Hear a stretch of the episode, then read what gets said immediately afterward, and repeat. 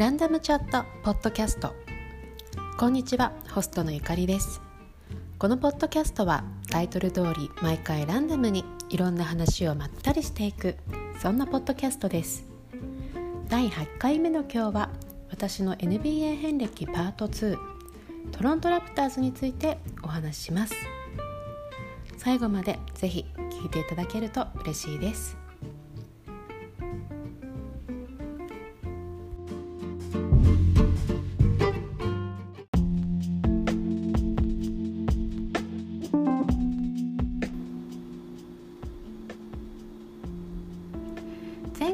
2013年のプレーオフでブルースを応援していたというところまでお話をさせていただきました。2013-14シーズンは私が NBA の試合を一番見たシーズンだったと思います。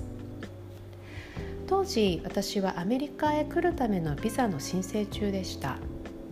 こちらに結婚で来る予定だったのでフィアンセビザというビザを申請していたんですけれどもこれが申請してから取得できるまでに大体6ヶ月から1年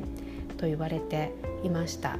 結果私は1年以上かかったのでかなり時間がかかったのですがこれがなかなかステータスがわからないんですよね。でいろいろあの書類を提出して審査が終わるとあの面接に来てくださいだったり、まあ、その前にあの健康診断に行ってくださいとかいろんなお知らせが来るんですけどそれが来た時点でもうすぐにそうやって面接に行ったり東京に行ったりしなくてはいけなかったのでそうなる前に一旦仕事を辞めたいなと思っていました。で仕事もなかなか忙しかったので日本を出る前に一旦ちょっとやめてゆっくりしたいなというのもありえー、2013年の秋頃一旦仕事を退職し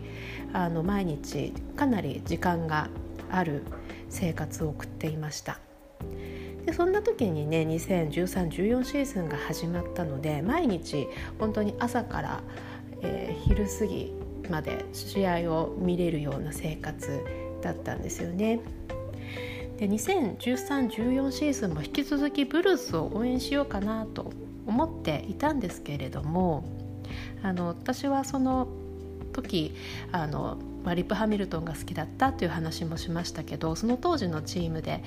ネイト・ロビンソンがすごく好きだったんですよね。そのネイトもいなくなってしまってちょっとそのブルズへのモチベーションが若干下がり気味で、まあ、いろんなあのチームの試合を見ながらまた新しくあの好きになれる選手がいたり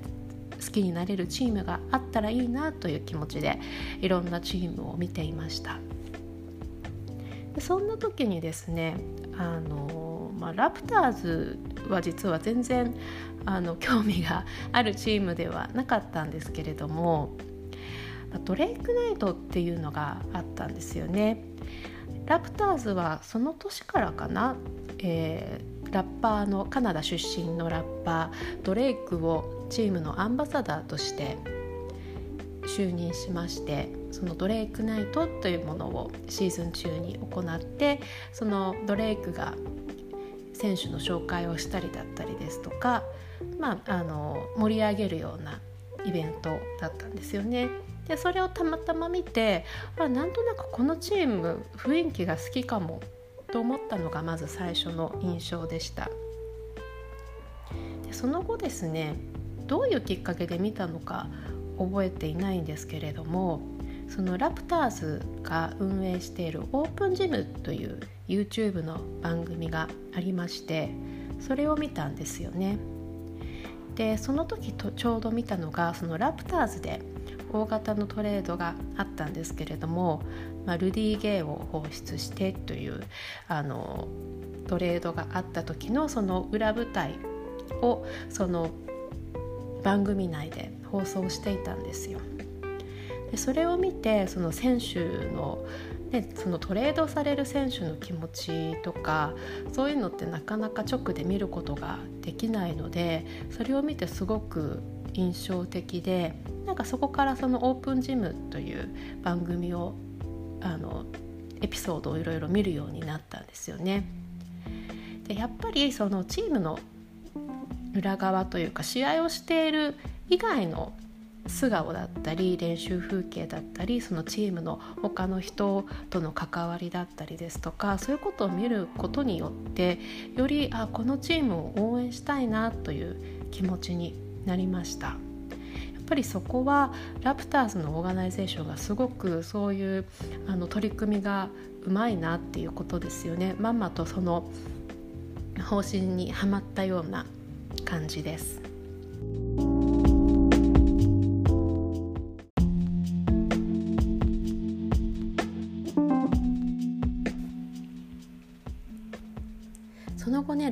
ズはどんどん勝ち進んでいきレギュラーシーズンをイーストの4位であの終わります。本当にこれはねすごいことであの今までプレーオフにもずっと行けていなかったチームがいきなりイーストの4位まで上り詰めるというその快進撃を私もそこで一緒に見ることができたのでそこで本当にあの思いが強くなりました。でプレーオフ初戦ですよねあの本当にラプターズのファンが増えてあの当時エアカナダセンターでしたけれどもその前にあったジュラシック・パークと呼ばれるようになった広場にもう溢れるぐらいのラプターズのファンが集まって応援をしていました。なんかあの雰囲気を見た時にね本当にあプレーオフに来たんだなという思いでしたねなんか毎年そのいろんなチームを応援しながらプレーオフって見てたんですけれどもなんかとっても新鮮な気持ちであのプレーオフの初戦は私も見ていました。でなまあ、内容は皆さんご存知の通りあの本当にあのボロ負けするんですけれどもであの最後にねあのラウリーとデローザンが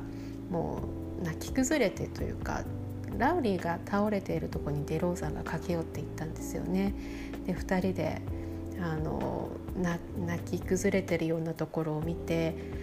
なんかその2人の友情っていうのもそこからどんどん深まっていくんですけれどもなんかその2人の関係性もすごく好きでしたしその悔しそうな姿にあちょっとやっぱりずっと応援していこうってあの思いましたね。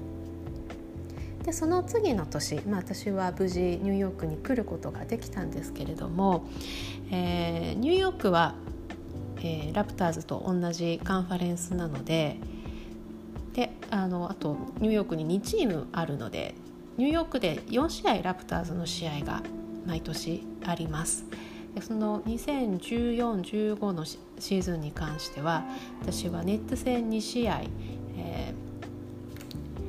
ニックス戦1試合の計3試合見に行きましたで本当にねあのラプターズのファンがあのの行動力がすごくてですねこのイーストコースト特にニューヨークあとはデトロイトの試合なんかは本当にラプターズのファンであの溢れていたというかラプターズのファンが多かったんですよね。であのーックスの試合を見に行った時は、まあ、ラプターズのファンもいたんですけれどもすごくここがニューヨークらしいなと思ったのは、まあ、たくさんね留学生だったりもニューヨーク本当に多いので私の前に座っていた人たちはその当時いたヨナス・バランチュナスと同じ国出身リトアニア出身の人たちだったみたいでリトアニアの旗を持ってバランチュナスのことを応援してましたしあのネッツのその時あんまり集客数が良くなかったせいもあって本当にラプターズファンがの割合が多かったんですよ。なので途中で本当にあのラプターズチャントがすごく聞こえるくらいここはどっちのホームなんだろうって思うくらいラプターズのファンが多かったんですよね。なのでそのアウェーなのに一緒にこうホームみたいな気持ちでラプターズを応援できるっていうのもすごく楽しかった思い出です。まあ、ラプターズ自体はその後も何年もねプレーオフで苦戦しまして、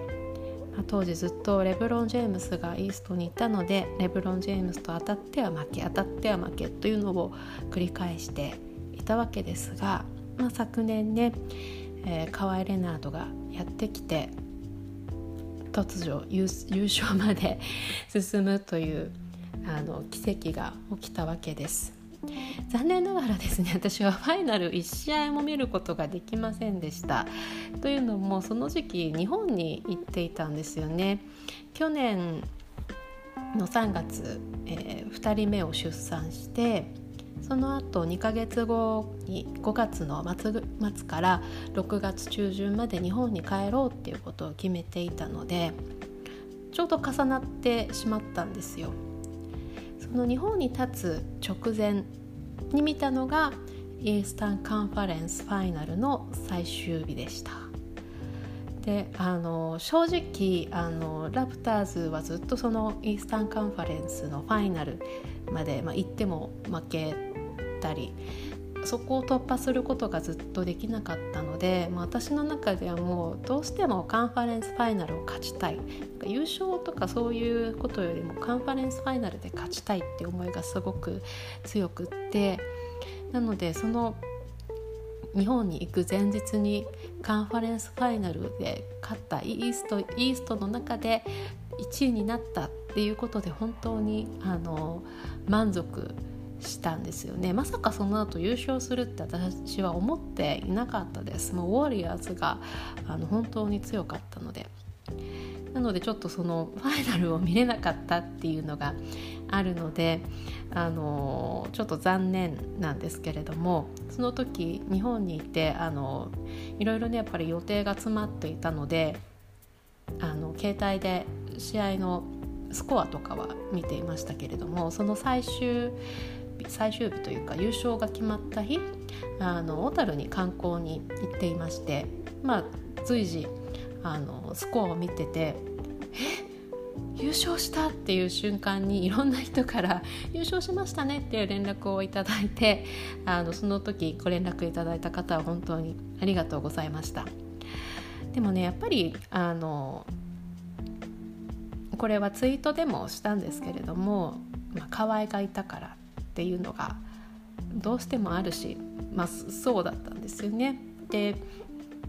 あのウォリアーズも怪我の怪我人が結構いて万全のウォリアーズではなかったのでいろんなことが重なって、まあ、優勝したわけですけれどもなのでちょっと今年のチームには本当に頑張ってほしいって思っていてといっても私レギュラーシーズンちょっと全然見れていなくってバブルに来てからのあのラプターズしかちゃんと見れていないんですけれどもちょっとあの今日ボストンとの6戦目が終わってこの収録をしてるんですけれどもあの良かったなと思いましたラウリーがここまでやれるっていうのをやっぱり見せることができたのでなんかもういろんな選手もラウリーについてツイートしてましたし、まあ、元ラプターズにいた選手たちもそうですけれどもその他のあのいろんな選手もララウリーラウリーがもっと評価されるべきだみたいなことをあのツイートしてくれてた選手なんかもいましたしね。なんかちょっと最初あのボストンとの1試合目がかなりボロ負けしてしまってどうなるんだろうと思ってましたけれどもこうやって食らいつくことができるっていうのを見せられただけでも私はすごくあの満足してます。もしもちろん次の7戦目勝ってほしいんですけれども本当にねあのこのチームを好きになってよかったなって思いますね。でやっぱりこのチームを好きな一番の理由ってラウリーだなっていうのを改めて思いました。このシリーズ本当にほぼ休みなしで出続けているんですよね今日なんて50分以上さあの出たんですよもう彼34歳なんですけれどもそうとは思えないスタミナでその出てる間もずっと走り回ってるし手を抜くことがないのでそれでも終始笑顔なんですよね。その彼のあの立ち振る舞いがやっぱりこのチームの誇りだなと思ってます。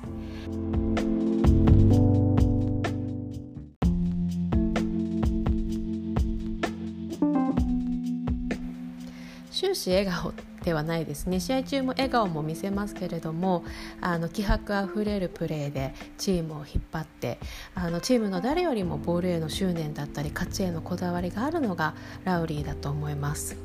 あのラウリーもね最初からそうやってみんなを引っ張れるような選手ではありませんでした。先ほどツイートでもシェアしたんですけれどもそのオープンジムの総集編ラウリーの総集編ということで出ています。ラウリーが